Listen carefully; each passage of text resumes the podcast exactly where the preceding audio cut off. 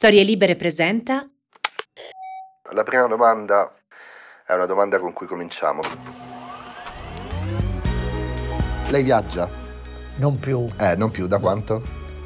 Beh, ehm, no, d- veri viaggi non li faccio da 7-8 anni. C'è qualcosa che temeva sempre di dimenticarsi quando partiva per lavoro? Tutto, qualunque cosa.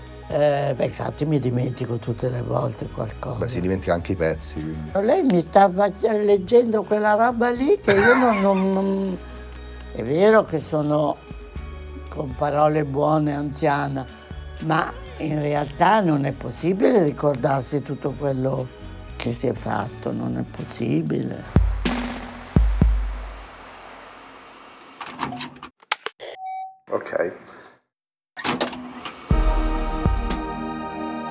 Sono Francesco Pacifico, scrivo romanzi, mi piacciono i personaggi. Questo è il mio archivio di interviste lunghe. Mi interessa indagare sull'identità professionale delle persone molto brave, che percorso hanno fatto, se hanno avuto fortuna, chi hanno incontrato sulla strada, quante notti hanno perso, come vivono, come si sono formate, di cosa hanno paura, quando hanno pensato che fosse tutto finito e non ce l'avevano fatta. Ce la prendiamo molto comoda, ci rilassiamo e parliamo. Va bene, possiamo cominciare secondo me. Oggi mi faccio umiliare da Natalia Aspesi. No- Non so perché siete qua, adesso lo vediamo. No, in realtà faccio il baldanzoso solo perché mi imbarazza molto dover intervistare una persona così brava a fare le interviste e a raccontare le altre Ma persone. io non sono più capace di far nulla, sa. ho 90 anni fra un po', quindi sono proprio andata del tutto. Vabbè, Però sì, pazienza. però pazienza, però lo è Io stata. non ho ricordi, ecco, io vivo sempre alla giornata. Io ricordi, non è che se ci penso li ho, ma non me ne importa assolutamente niente del passato. Non, non- non ci penso mai, nel bello, nel brutto, non importa nulla. Quindi, per esempio, quando negli ultimi anni il saggiatore ha pubblicato delle raccolte dei suoi pezzi, Non le ho neanche viste. Non le ha neanche viste? No, Eh, non ho voluto sapere. Beh, ce li ho per far finta che sono una che scrive, ma non, non l'ho mai sfogliato e non ho mai voluto vederlo. Io sono anche pigra, se posso evitare. e quindi non deve mai cercare indietro in un suo archivio di cose che ha scritto. Non importa nulla, no. No, non, non- il passato è qualcosa che... Cioè, a me interessa molto il passato storico, ma non il mio. Il passato, ciò che è avvenuto in questo paese, dovunque, eh, mi interessa moltissimo, cerco di ricordarlo, eventi, ma la mia vita, mm, sì, non è che mi sono contenta di aver vissuto in altri periodi, cioè sono contenta di essere stata giovane quando avevamo un grande futuro e lo costruivamo giorno per giorno col lavoro, con la, con- con la politica, con la rivolta, con- mentre adesso mi sembra che la vita, no- non per me, ma per i giovani, sia abbastanza triste. Sì. Ma di me non me ne importa nulla, non so come spiegarvi. Non è che dico, "Oh, guarda, ogni tanto mi viene in mente quel giovanotto che ho conosciuto in Vietnam, per esempio, Sì. oppure, "Beh, ma così sono cose vaghe. Io vivo, vivo molto nel presente, è ovvio, la mia vita è quella di una persona molto anziana attraverso i libri, attraverso i pettegolezzi che io adoro. I pettegolezzi raccontati di persona o quelli social, televisione? Guardi, i social tento ogni volta di guardarli, ma non sono capace.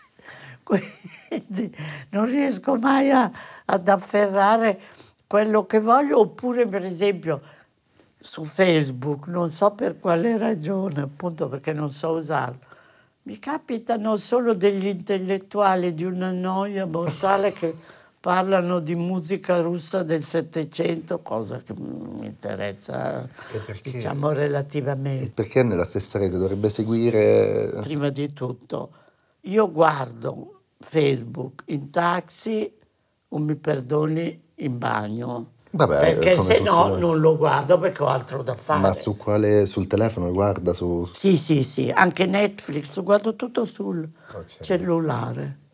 O come si chiama, non so, iPhone, quel che è. Qualcuno di recente ha twittato questa informazione che una delle sue cose preferite di questo periodo è quel cartone di Netflix dei bambini che si fanno le seghe, Big Mouth. Non l'ho mai visto. Quale- cosa guarda su Netflix? io guardi su De- Netflix i cartoon mi piacciono molto. Ho visto Paradise, che è quello di Del quel poliziotto. gruppo di poliziotti eh, col cane eroinomane, Sì. quello mi piace molto. E poi Disincanto, Disincanto, che è bello. bellissimo, è quella principessa dentona Sì. e alcolizzata. Ecco, quei due. Bene, allora deve guardare anche Big Mouth, che parla di un gruppo di ragazzini delle medie che hanno il loro risveglio Eh. Sempre sessuale. i cartoon. Sì. Che cosa fanno? Hanno il loro risveglio sessuale, entrano nell'adolescenza e hanno dei demoni della concupiscenza che li seguono e gli dicono le cose da fare. Perché qualcuno ha detto che io l'ho visto. No, non aveva, ma non aveva che- fatto il nome. Non aveva fatto il nome, però dalla descrizione del programma sembrava Big Mouth, invece evidentemente era No, quello era sui... Paradise. Sì, era Paradise. Paradise è stupendo, peccato che è breve, otto puntate, non ce n'è più. Sì, eh, secondo me Big Mouth è meglio. Lo guarderò. Vabbè, quindi guarda Netflix in bagno e Facebook in bagno. No, Netflix, no. Io guardo i so, eh, cos'è, Facebook, non i social, o in bagno o in taxi. Sì. Netflix lo guardo quando vado a letto, prima di leggere, guardo una puntata di qualcosa come regalo, diciamo come tartufo. Come tartufo dopo Sì, una giornata eh. di lavoro. Poi leggo. Ok, allora per combinazione, oggi lei ha pubblicato un pezzo su Twitter e Instagram e su Sì. un amore famoso cominciato su Twitter e un amore famoso finito su Ecco, Instagram. non vedo né Twitter né Instagram. E come lo scrive questo Me lo pezzo? sono inventato così. Tanto immagino che più o meno lo- non sia, non sia irrealistico. Beh sì, è vero, era, Eh, vabbè. era realistico. Ah, quindi lei finge da- dagli anni 60. Fingo? Si No, no, no, no, non fingo. Allora, adesso, sai, eh, so come dire, la vita ti insegna un, un cinismo talmente forte che a me qualunque su- cosa succeda non me ne importa nulla. Ma questa è una grande difesa perché in tutta la vita, sia per lavoro che per altre ragioni, si soffre, si, si- ci si delude, succedono cose che non, non riesci ad accettare. Adesso mi va bene tutto, sono sempre contenta. Mi sveglio la mattina e quando ho sistemato le ossa sono una persona felice, irragionevolmente. Irragionevolmente. E si mette a scrivere. Eh? E si mette a scrivere. Ma sì, ah, se ho da scrivere, sì, sì. Ok. Se no leggo, a me piace leggere, è la cosa che mi piace di più. E le ossa come se le sistema? Se alza la voce sono più contenta. Sì, perché sono io, sì, mi imbarazzo. Ecco, no, per- piano. no. Ma fermiamoci un attimo. Allora, però lei deve promettermi una cosa, non può più rispondere che non gliene importa niente, perché io devo, il mio cervello si deve applicare. E se non me ne importa mi perdoni, eh, io posso far finta, se vuole che mi... Allora, provo a dirle, le dico le cose che importano. Sì, poi le rispondo, sì. Vabbè, ok. Eh, Ci ragiono, eh. sì, sì, sì. Ecco, non me ne Possiamo importa, tagliare, possiamo tagliare eh. i momenti di silenzio Sì, in cui lei Mi ragiona. dica. Adesso mi devo ricordare cosa le ho detto. Ah, E le ossa come se le sistema? Fa degli esercizi? No, mi, mi do una scossa e, e- e- e poi non, non me ne accorgo più. In, questa racco- in una delle raccolte che sono uscite ultimamente dei suoi pezzi ehm, c'è una sezione sui profili di personaggi e ci sono delle sue, delle sue interviste profilo, diciamo, Sì.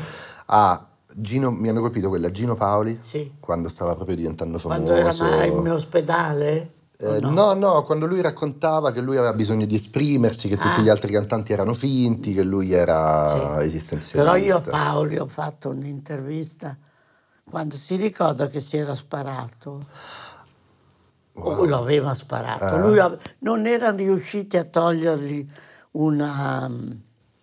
si chiama una pallottola. Sì. Era in ospedale, non mi, mi pare a Genova, ma non sono sicura, non sono sicura.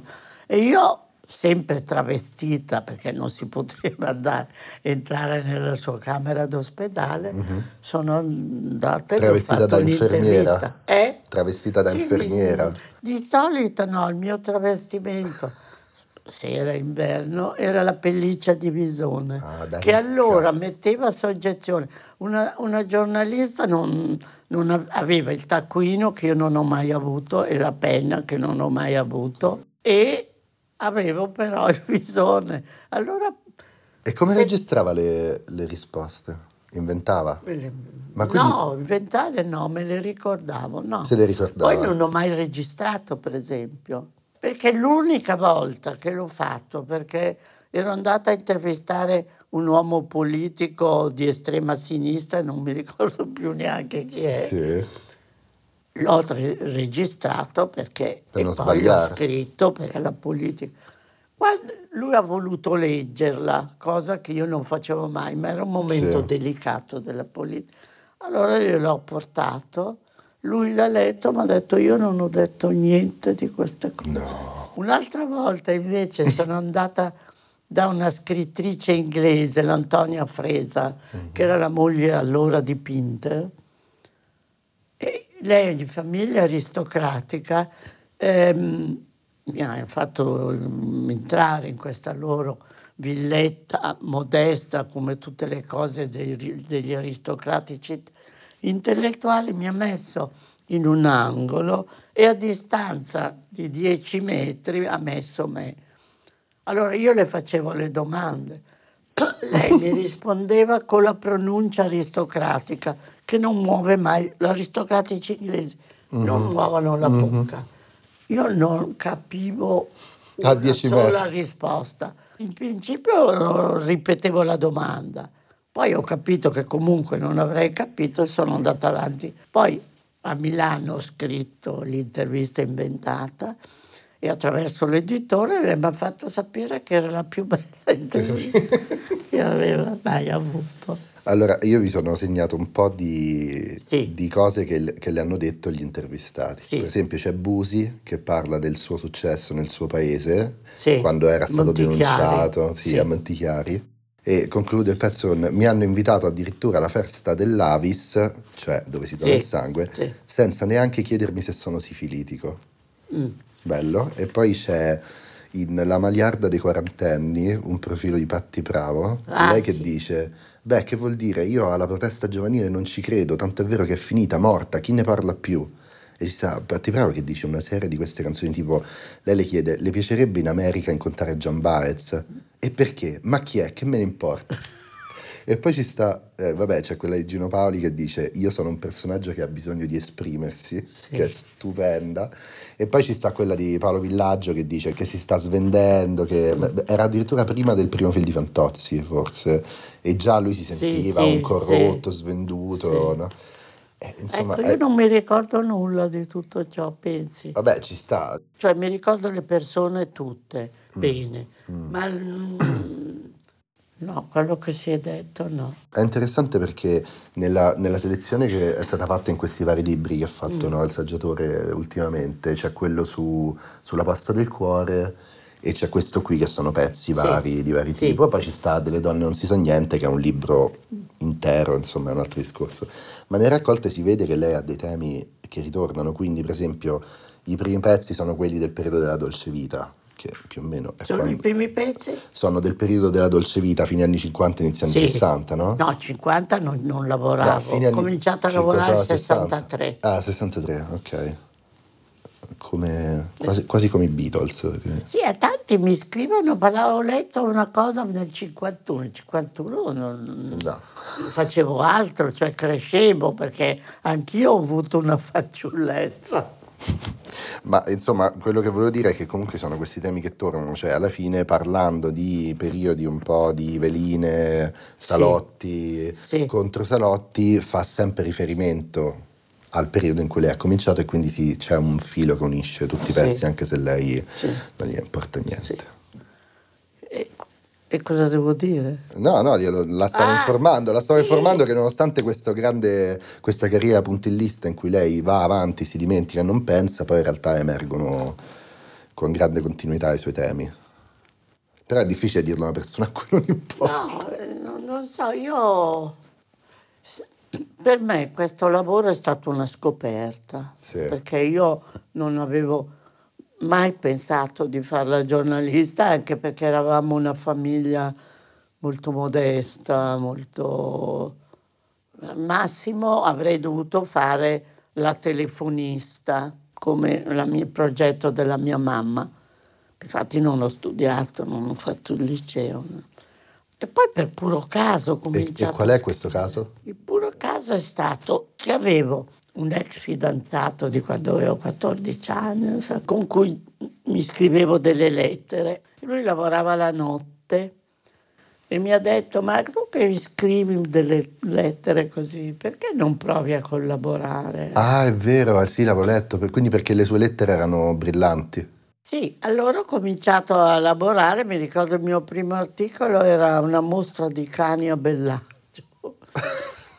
ma lì ho scoperto che sapevo scrivere, ma io non lo sapevo. Certo, certo. E quindi mi è venuta questa passione che mi ha anche fatto superare totalmente la timidezza bestiale che avevo. Io andavo in giro con la testa bassa, tutta rossa. Invece sono diventata una iena di quelle che vanno dalla mamma dell'assassino, Sì. eh, perché il lavoro mi ha, mi ha così appassionato che sono diventata una iena. E questa cosa l'ha capita da subito, appena hanno iniziato a mandarla in giro a scrivere. Sai che lei ha una voce eroticissima, ma io non sento nulla.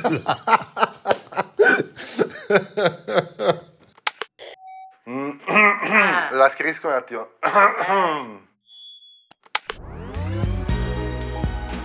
Volete dell'acqua? sì. Senta, le spiego cosa deve fare. Entra in cucina, c'è un mobile.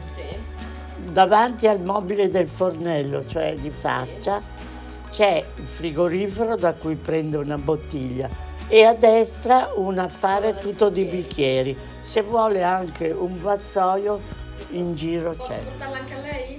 Sì, sì, grazie.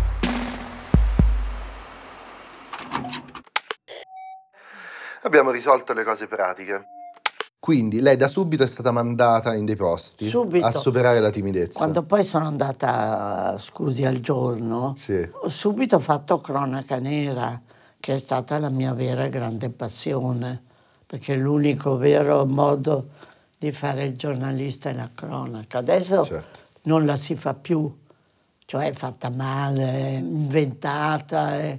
Ma allora la cronaca nera, io ho fatto tutto il terrorismo. Ecco, per esempio anche lì è strano il lavoro del giornalista, perché io andavo a vedere appunto i morti in piazza Brescia o quelli bruciati dell'Italicus e non provavo nessuna emozione perché, perché lavoravo.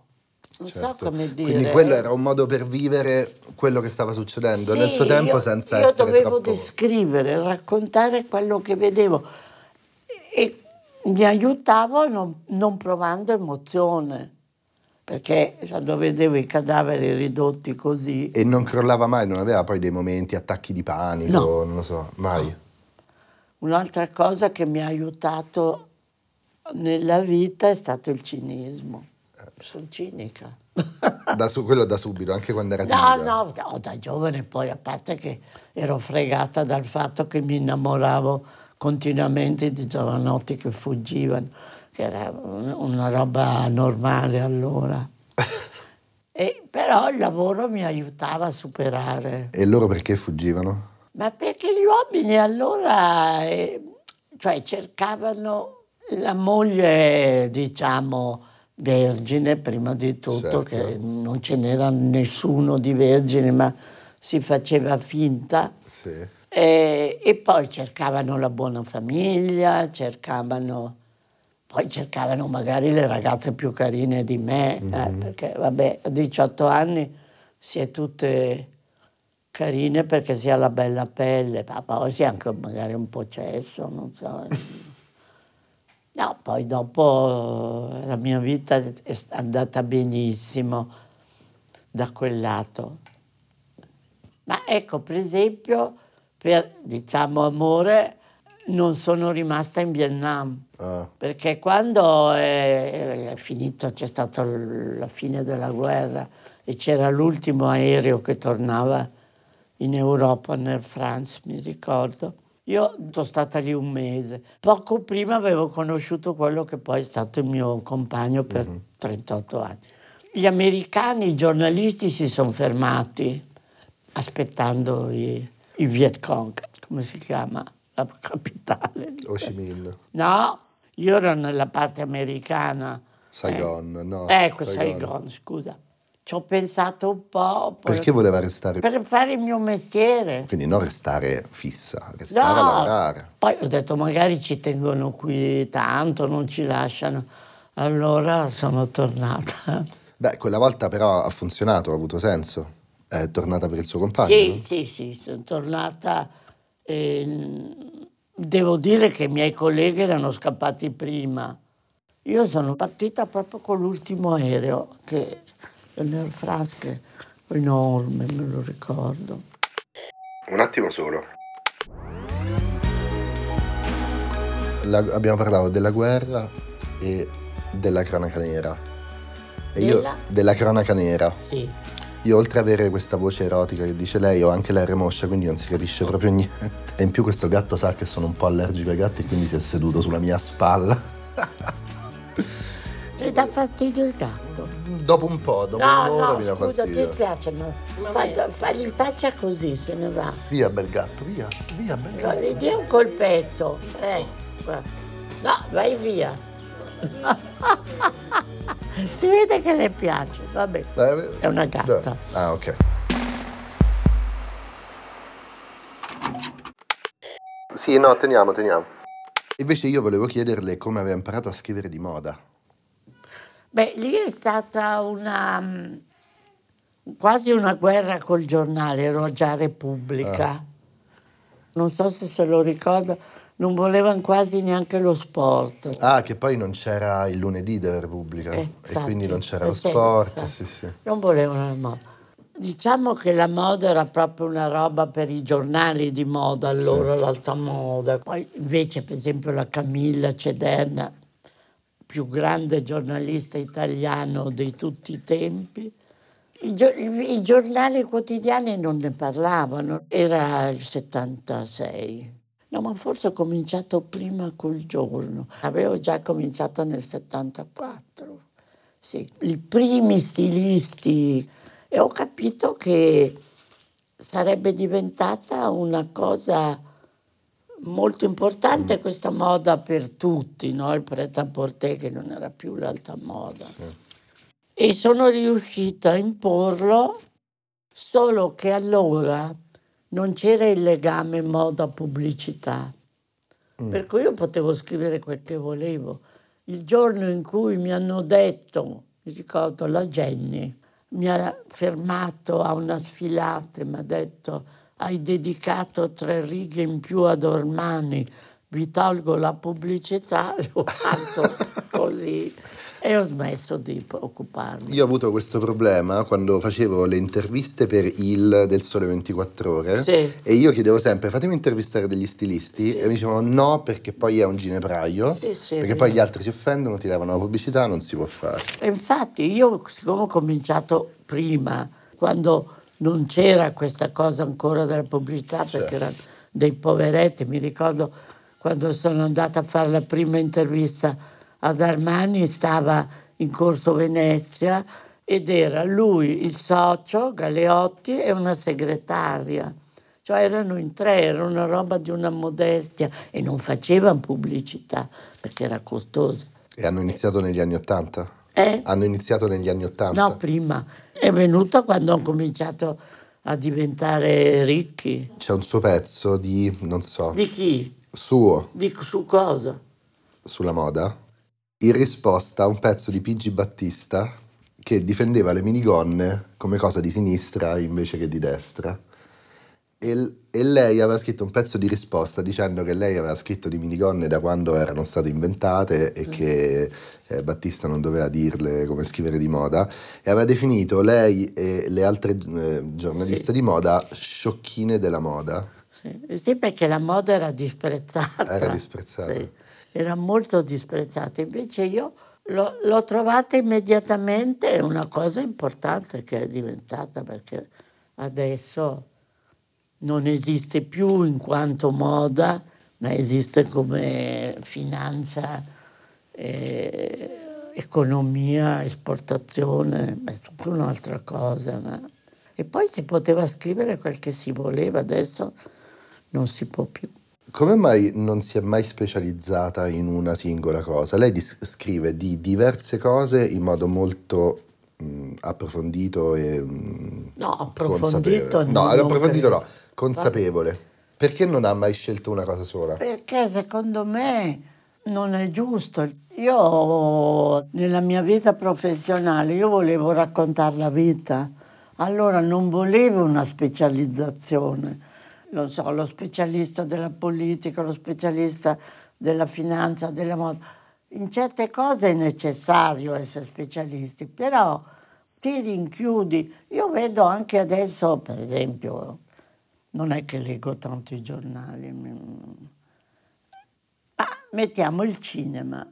Chi parla di cinema parla del film, ma il film c'è perché c'è attorno una realtà. Allora, questo Certo. chiudere il film mm, nelle sue due ore, un'ora e mezza, quello che è, non, non è giusto, bisogna...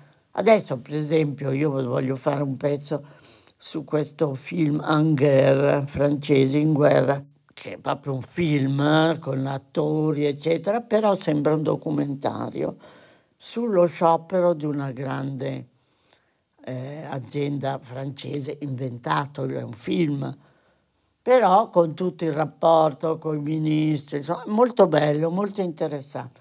È ovvio che io allora cosa devo fare? Chiedere al giornale la situazione dello sciopero in Italia, eh, perché lo voglio agganciare, perché se no per quale ragione devo andare a vedere un film su uno sciopero in Francia? È una ragione, io non ne so niente degli scioperi in Italia, guarderò un po' su internet e un po' il collega che si opera- eh, occupa di sindacati e di queste cose, per agganciarmi, per rendere quel film qualcosa che ti interessa al di là del film, ma ti interessa per la tua vita o la vita delle persone che conosci. Però immagino, volendo lei fare un ritratto della società molto complesso, poi deve studiare tantissimo le, le singole questioni. Ma sai, il giornalismo non è mica così preciso. Cioè, non è un'inchiesta, non è... Lei che fa allora? Ha, ha semplicemente, diciamo, orecchio Sì. per i registri, capisce come la gente parla in un certo contesto e Non so se lo raccoglie. capisco, ma guardi che, non so come dire, dalle domande che lei mi fa, sembra che io sia un puzzo di scienza. Io non so nulla. Cioè, è, è anche un po' la- il momento, l'accadimento, le facce, non so. Sì. Non- poi il giornalismo è qualcosa che appunto oggi c'è, domani più. Quindi intendo dire un articolo. Sì. Quindi non, ha- non deve avere quella assoluta eh, perfezione che può avere un- un'inchiesta, un libro, un saggio, una, una ricerca. Eh, per esempio io quando mi, mi- adesso non mi telefona più il giornale perché c'hanno paura di me, eh, perché vi faccio sempre le scenate tanto. Al telefono? Sì. Cioè, perché mi dicono ci fai un pezzo su, ma se l'ho fatto la settimana scorsa, leggete almeno il giornale. Ah, sono loro i rimbambiti. No, rimbambiti no, distratti. Vabbè. Vabbè, no, cos'è Io, questa? io scrivo per lo stesso giornale, quindi vabbè. Ah, ecco, Posso fare le battute. distratti. sì. No, non lo so. Beh, no, è che No, sono adesso sta chiudendo, no? Stiamo registrando però, eh. Ah, allora... Eh, no, cos'è che le stavo Di- dicendo? Stava dicendo che non bisogna essere troppo precisi, è più un interesse. No. per- Ah, no, no, no, stava dicendo, mi hanno telefonato. Ah, Eh? che belle scarpe. Visto, grazie, grazie. Speravo, speravo che le notasse. Sono Vabbè, delle- quello che mi ha messo il piede in faccia. Esatto. Allora, sono, sì, sono appena uscite, sono uscite la settimana scorsa e le ho subito comprate. sono belle. Grazie.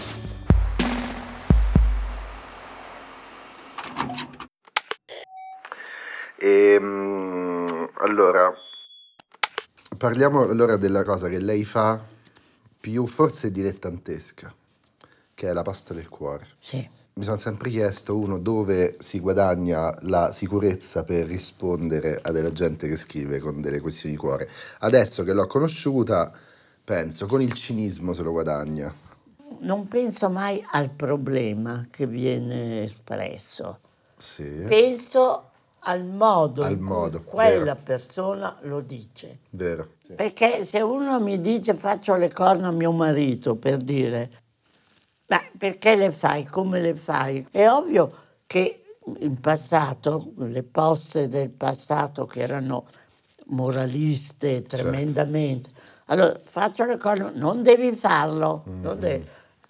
Certe volte posso rispondere meglio se non lo faccio, certe volte rispondo fai benissimo. No, dipende dalle situazioni, non da- dalla morale comune. Certo. Eh, perché è ovvio che tutti sanno che visto che sposandoti giuri fedeltà non dovresti fare le corna. Eh, eh, se le fai ci sarà un- una ragione al di là della frivolezza, al di là... Il fatto è che non bisognerebbe sposarsi. vabbè. Il fatto è quello. No, è sbagliato il modo in cui oggi ci si È sposa. sbagliato come, sì. Ecco. Sempre pensando di costruire una roba in eterno, mentre in passato le donne si sposavano per sistemarsi, perché il lavoro non lo avevano, dovevano trovare qualcuno che le manteneva. E il rapporto era preciso, c'era il marito, c'era la moglie e c'erano i figli. Adesso è cambiato tutto. Su questo la, la- la coppia eh, non, non- non ce la fa resistere tutta la vita o ci resiste maledicendo il destino. Bisogna ci pensare- crede, ci crede troppo. No, io non credo che la, che la gente non sappia, dico, eh, continuano a divorziare, quindi si sa che la... No, ci crede all'inizio. Ah, no, secondo me No. non puoi credere che il tuo matrimonio sia diverso dagli altri. O ti impegni, cioè dici io mi sposo, giuro fedeltà e nella vita, nella morte, lì quello che è, nel bene e nel male. Quindi qualunque cosa succeda, io l'accetto, resisto, combatto, cioè è un impegno. Invece adesso la maggior parte delle persone si sposa per la festa con i cavalli bianchi. Dopodiché c'è un Madonna, devo andare a letto con quello lì che non mi piace. Questo nei suoi libri sulla condizione della donna Eh. emerge sempre questo tema della donna che fa l'amore contro voglia col marito. Per colpa del marito. Per colpa sia del marito, chiaro, eh, certo, per perché colpa del basta marito. niente. Ma sì, basta. Basta niente a, essere cont- a far contenta Basta una fare la voce un po', eh. È che ancora oggi molti uomini non, non ci pensano, sbagliando. Che sensazione dà aver ricevuto negli anni tutte quelle lettere di gente che stava male? Ma guardi, io ho- le ho tenute tutte, sia quelle a cui ho risposto, sia quelle a cui non ho risposto. Ho in cantina scatoloni, perché ho sempre pensato che, non so, qualche studente facesse, siccome ho tenuto la busta che si facesse, ecco lì un sondaggio sui sentimenti, Sì. perché quello sono, ognuno racconta una sua storia. Ma mm, io le tengo, se qualcuno avrà voglia di dire come si amava negli anni 80, 90. E questo è 2000. anche per dimostrare che le lettere sono vere, perché il grande tema della posta del cuore è che uno quando le legge pensa Tutti, ma sempre anche Busi che siano false. accusato. Ma ammesso che io le avessi inventate mm, in quasi 30 anni, allora sono, scrivo dei romanzi meravigliosi. No, ce le ho tutte, le coppie, tutte. Perché anche quelli sulla mail stampo, le tengo tutte. E Busi non le ha mai scritto delle finte lettere per la posta. No, Busi ha scritto accusandomi di inventarle perché erano scritte troppo bene. Ah, Allora io gli ho risposto, ma chi mi scrive legge Repubblica. No, no. Quindi parte da un livello... Più Infatti alto. io non... Le lettere le ho... Al massimo le taglio, basta. Mm. Perché se mi manda 12 pagine, io pu- pubblico 25-30 righe.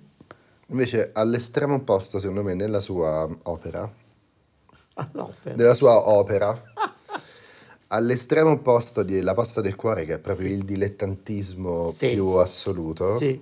C'è quello che lei ha scritto sulle femministe, secondo me. Mm. Cioè questo libro, Delle donne non si sa niente, un libro degli Sì. anni 70, Sì. che è un grandissimo ritratto scritto un po' da fuori e un po' da dentro Sì. della, eh, della condizione della donna e del perché esistono le femministe, perché sono arrabbiate, perché sono fastidiose. Sì. E io frequento molte femministe, sono Sì. in quel genere di mondo e mi interessa molto perché... Io molti- sono femminista però, lei dice come Io sono gli. No, io non posso dire che sono femminista perché No, io, è- io posso solo dire che ho sempre fatto la lavatrice a casa con mia moglie e la È già lavatrice è molto, sul tetto. Però non c'entra col femminismo. No, esatto, io non- Femminismo non- è cultura. Ma se lei pensa che anch'io agli inizi prendevo un po' in giro le femministe, Sì. quando arrivò la Kate Millett, queste grandi guru americane, poi a poco a poco io stessa ero ignorantissima di- di- ho scoperto non tanto il presente, ma il passato delle donne. Per esempio, quando c'è stata negli anni 70 la prima mostra in Italia, o in Europa forse, perché era stata fatta a Los Angeles, sull'arte delle donne. Sì. Beh, si è scoperto che le donne avevano sempre dipinto, che erano delle grandi artiste, solo che l'abitudine, quando noi ragazzotte cominciavamo a, dirci, a darci un po' di... I maschi giustamente dicevano, ma non c'è mai stata una donna pittrice, avevano ragione, non lo sapevamo, non c'è mai stata una grande scrittrice. Eh, poi scopri che la, la- come si chiama la moglie di Mo, l'ex moglie, sì no, la Moravia, la, Elsa Moratti. la Elsa Morante è molto più brava di Moravia, Eh beh, parecchio. molto, molto. Ecco, e, però Moravia è il maschio. Sì. Cioè, Quindi lei cosa- si è educata scrivendo di quelle cose, ha iniziato a scoprire Sì, a me interessava riscoprire che non era vero che eravamo secondarie, Sì. potevamo essere stronze, eh, ladre, tutto quello che vuole. Solo che adesso, a parte la storia delle molestie, che io mi Non gliel'ho sono- ancora chiesto, non iniziamo, Ah. se no confondiamo No, troppo. no, no, vabbè. Lei, si è- lei ha scoperto il femminismo, in realtà i femminismi, come dovrei dire, via via. Quindi prima ha iniziato... No, io credo nel femminismo della cultura che riscopre le capacità culturali, erotiche, familiari delle donne. Eh, Sì. la loro, il loro ingegno, certo, come per gli uomini. Ci sono ingegni e cretine, Beh, ehm, non basta essere donne per essere importanti come non bastava per essere secondarie. eh. Lei ha fatto una forma di femminismo, diciamo, laico, nel senso che non apparteneva a nessun movimento. no, no, mai. E per questo lei è stata molto detestata dai movimenti femministi, no? Sa, erano tantissimi i gruppi, anche formati da scemme, perché No, no, certo. siamo... Lei qui in questo, in Delle donne non si sa niente, lei racconta molto come sono i gruppi negli anni, negli anni 70. Non mi ricordo più niente. È molto bello. ah sì, sì, sì, lo, lo leggerò. No, e sai perché mi ha colpito? Perché nel- nei miei giri femministi lei appunto è detestata perché raccontava, il- eh, raccontava i femminismi dall'esterno, nel senso con uno sguardo sempre il Sì, suo, beh, ironico, da cinico, da, giornalista, da eh, giornalista. Non da, non eh, da- partecipante. Esatto, Ma però che- poi, scusi, eh, Sì, sì. quello che eh, raccontava faceva capire, fa capire perfettamente il motivo delle battaglie, dei toni fortissimi, cioè lei dà tutto il quadro e anche in eh, quell'altro libro, Lui visto da lei, Eh, il racconto che fa dell'uomo fa capire perché ci sono le femministe. Sì. Quindi lei aveva fatto tutto il quadro, però per non aver preso una parte precisa, poi ancora è ricordata come sì, ma io non, Non progressista. non po- cioè, non solo come giornalista, ma anche come donna, persona, questo tipo di estremismo lo trovavo assurdo perché c'erano migliaia di ragioni di- per le donne di ribellione o comunque di capacità di stabilire un modo diverso di essere donne. Per esempio, gli anni del, ver- del primo femminismo, cioè subito dopo il 68, quando le donne si sono staccate dal movimento studentesco, Sì. da- comunque da- Sì. dai cortei. Una cosa che è stata importantissima è stata l'autocoscienza, Sì, che adesso non so se lo posso dire. sì, sì, No, voglio dire, quando le donne si riunivano per scoprire il loro sesso, cioè una cosa che nessuno aveva mai visto perché E ne- sì, no, e ne- e loro ne ha ste- scritto- in questo noi libro stesse non ce lo vediamo. Hanno cominciato a vederselo Con e hanno specchio, capito cosa. Nei secoli hanno perduto del rapporto erotico sì.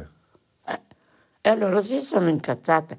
E addirittura è nato, io questo l'ho preso in giro parecchie volte, il lesbismo politico. Sì. A te piacevano i giovanotti, però per politica dovevi andare con le donne, mm, restando le- leggermente insoddisfatto. Ma poi al- cioè, la scoperta del corpo, che l'ha scoperto prima le donne degli uomini, il corpo femminile. Mm. Poi la cultura, la quantità di cultura che avevano, a cui le donne avevano collaborato e che erano sempre figure, insomma, Madame Curie, ma chi se ne frega, cioè sono altre le cose che le donne, no, quello lì era stato anche importante, ma era una specie di mito unico al mondo. Certo. Però il problema è questo, qualunque cosa si pensi, c'è chi è intelligente e chi non lo è.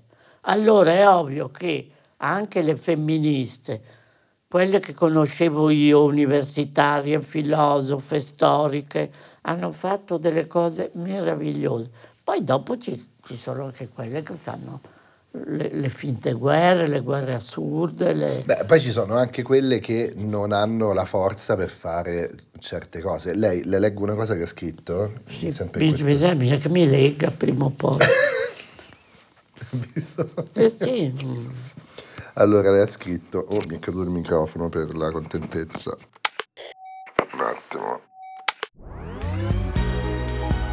Questo microfono che sembra un clitoride. Cioè, al posto del microfono fallico. Ovviamente Poi- no- non ne ho mai visto uno. Volevo de- dell'altra luce, lì c'è una... Ah no, eh, eh, lei la vuole? No, Luce? io no, No, io non ne ho bisogno.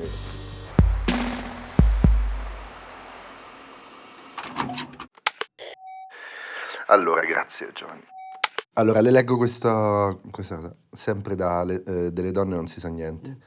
La nemica più accesa dell'emancipazione femminile è la donna emancipata, la donna arrivata, La grande giornalista, la grande architetto, la grande politica, la grande docente universitaria ce l'hanno fatta nel mondo degli uomini. Sono eccezioni e alla loro eccezionalità ci tengono. È vero, ancora. Le altre donne non sono sorelle, sono le altre. Sì, sì. Questa era Ma un- questo è tuttora. Però eh, questa idea che appunto le donne devono aiutare le donne, ma eh, perché? Gli uomini aiutano gli uomini, no? Eh, ma gli uomini comandano. Sempre meno. Eh, vabbè. No, in questo momento c'è una superiorità di igno- ignorante, quello che vuole, maschile. Non ci sono più donne politiche, non le invitano più a, a- in televisione ai talk show, pochissime. Poi oggi c'è anche questa, secondo me, questo handicap che riguarda le donne. Siccome tutto è immagine, è, è ovvio che l'uomo che viene invitato può essere cacciare con la barba finta, eh, no, la barba finta, mi scusi, Cacciari con la barba Mm. tinta. Mhm. oppure quel ministro, come si chiama quel ministro della giustizia che sembra un criceto, Toninelli. eh? È Toninelli? No, Ah, come per sia Bonafede. oddio, che grezza. Sembra Ah, un sì, buona- criceto. sì, sì, sì. Una donna coltissima, astronoma, sai quello che vuole lei, eh? archeologa, quello che è, deve essere giovane e bella. Ora, mi va benissimo, Ma però è un limite che le donne hanno accettato, Sì. perché le donne non devono a 50 anni cominciare a tirarsi per poter andare in tv.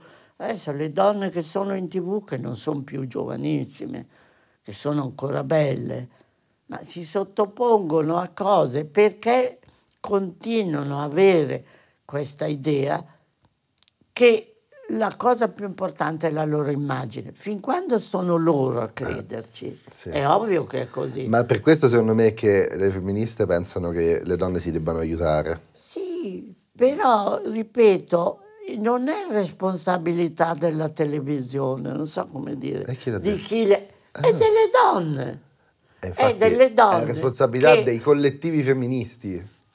Collettivi è una roba che non esiste Ci sono ancora, 50 ci sono ancora, ci sono ancora. No, voglio dire, ehm, perché ancora c'è, mettiamo, la televisione vuole le donne giovani e belle, benissimo. Ma le donne perché non si aiutano a far sì che la loro vita evolva e sia, a 60 anni sono delle graziose signore di 60 anni, non di 30, di 60, 70. Cioè io ho delle amiche ottantenni che erano belle da ragazze e da ottantenni sono tuttora belle, Eh, non sono ragazze, però questa non le vede queste qua tutte, ma perché sofferenza, che inutilità, ma perché? Io io non vado in televisione da tanto tempo perché quando mi vedo mi viene da vomitare, ma a parte quello, una donna deve poter, al, al colmo della sua esperienza, cultura, lavoro, perché non può parlare? Questa secondo me è ancora una battaglia. Oddio, dopo è vero, la televisione diventerà più noiosa, ma lo è già abbastanza. Vabbè. Va bene, ok. Noi siamo molto per le cose noiose e approfondite, per questo abbiamo fatto un'intervista di quasi un'ora. Cosa c'è lì? C'è il cronometro per sapere quanto stiamo parlando. No, Già beh, un'ora, madonna. capito? Ehm, allora, qui avevamo scritto delle domande che secondo me sono rese inutili dalla premessa di cinismo eh, No, beh, me le della faccia. maestra Aspesi. No, Adesso le facciamo così, giusto per ridere. Ripartiamo da qui. Costanzo o Marzullo? premetto, non apro la televisione da anni, tranne per Gambero Rosso e alle ore 8 la, eh, le ricette di Giorgione. È il mio unico rapporto con Ok. la televisione, se no solo Netflix. In Marzullo ci sono anche stata forse qualche volta. In trasmissione o a, a letto? A letto con Marzullo, lei So. dice che si può andare a letto. No, è bello però se lei mi dice Marzullo ci sono anche stata qualche volta. Sì, ha ragione, non, non- non riesco a immaginare nessun essere umano. Comunque, in quella situazione, mi scusi. Ehm, e come faccio a dirle che non ho mai visto Costanzo? Mai, davvero. E, e non ho rapporto con la televisione. Lo so che dal punto di vista del mio lavoro è molto sbagliato. Sapeste quante volte mi sono messa, adesso guardo la di Filippi o Temptation Island, lo devo vedere. Non ce la faccio, eh, non, non so cosa farci. Proprio più forte di me, dico, ma io con la vita così breve, perché devo soffrire? E questo mi ha anche rovinato forse il, lavoro, non sapere quello che piace alla gente. Certo. Poi ho detto, vabbè, lo sanno in tanti. Io, Io me lo faccio dire da Francesca Eh? De Mich- Io me lo faccio dire da Francesca De Micheli. Che Eh, cosa piace eh, alla gente? Ma io non Mi giuro, istruisci. è come se dovessi subire un'operazione senza anestesia. Ma dico, ma perché devo farlo? Non ne parlerò, poi leggo quello che scrivono gli altri e magari mi serve.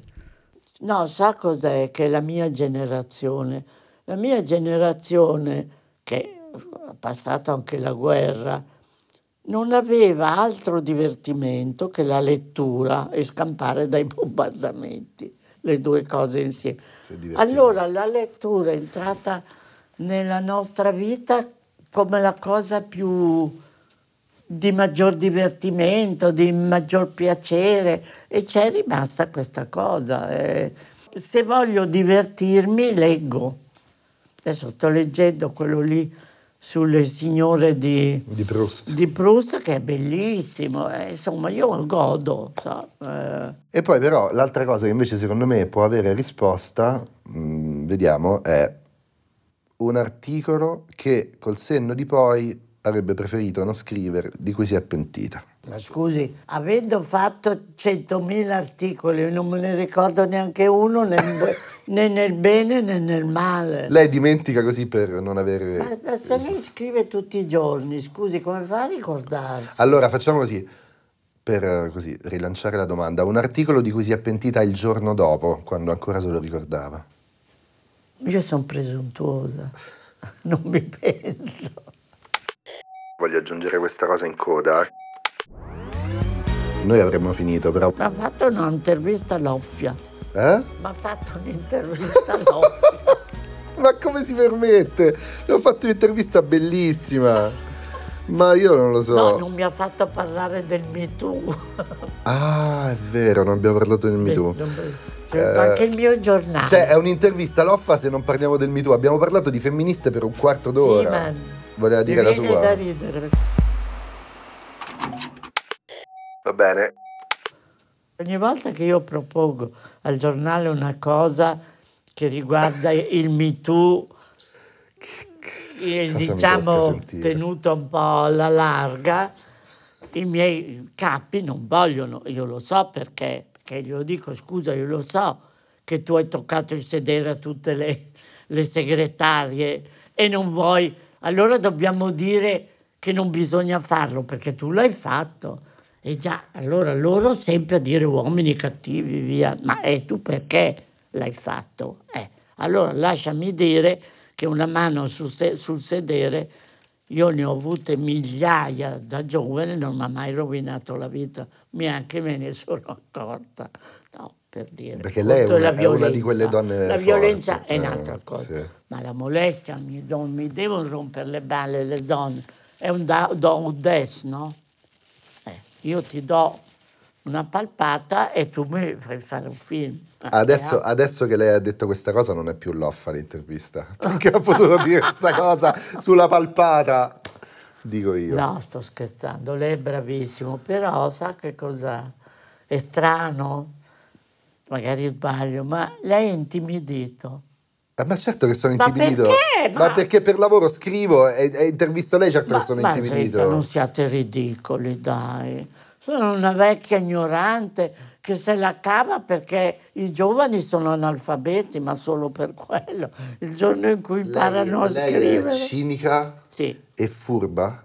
come il demonio. Come il demonio. È furba perché lei mi ha detto fin da quando sono arrivato tutta una serie di cose che servivano a mettermi in un posto da cui non potevo colpire. Mi ha messo Ma lei lì. colpisca. Ma mi ha messo lì e poi. Eh, Sinceramente, Eh. io è ovvio che mi voglio bene, eh sì, è ovvio. però io non sopporto ehm, di pensare che si pensi che io sono brava. Mi dà fastidio. Guardi, qualche sera fa hanno dato quello spettacolo della eh, Lella Costa che recita le Sì. mie lettere. Mhm. Io non volevo andare, poi insomma, io sono stata malissimo perché poi i battimani, queste L'hanno cose chiamata appena- sul palco, vero? Eh? L'hanno no, no, chiamata sul- sono andata. Ma è, no, è scappata. no. Ho detto, ma questo è il mio funerale, ma perché mi devono applaudire? Mi ha dato, giuro che ho sofferto, ho, ho sentito che non, non bisogna, non, non è giusto, non- bisogna fare il proprio, chiamiamolo mestiere o quello che è, ma stando sempre isolati nell'ombra senza sentirsi dire quanto è bravo. Io ho la fortuna che piaccio soprattutto alle vecchie. Allora, semmai, se mi fermano in strada sono delle vecchie cadenti, allora con loro sono gentili. Basta. No, sono d'accordo, però se noi siamo venuti eh, fino in casa No, sua, lo so, ma lei, siamo- scusi, lei è un bel giovanotto, un bravo giornalista, lui è un bravo fonico, lei cosa deve, pe- eh, deve, non so, perché deve sentire nei miei confronti, o, no, se lei pensa povera vecchia, mi va bene, Sì. ma se lei dice no, Va bene, ma tanto è irrilevante. ormai è è irrilevante fatta. perché io l'intervista l'ho fatta. va E bene. quindi io sono Ma contento. dice che qualcuno che va bene. Sì, va benissimo. Boh. Francesca, le brillano gli occhi da un'ora. Sa che mi ha fatto venire voglia di leggere i miei scritti? Se vuole ce l'ho, li lascio, ce l'ho, ce l'ho, lascio. da qualche parte ce l'ho. Vabbè, molto bello. Allora vi saluto. Finito. Grazie a tutti.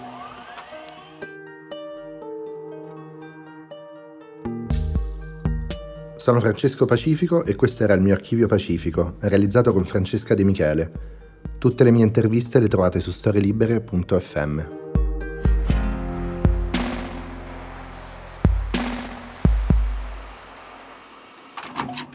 Una produzione storielibere.fm di Gianandrea Cerone e Rossana De Michele. Coordinamento editoriale Guido Guenci. Post produzione audio era zero.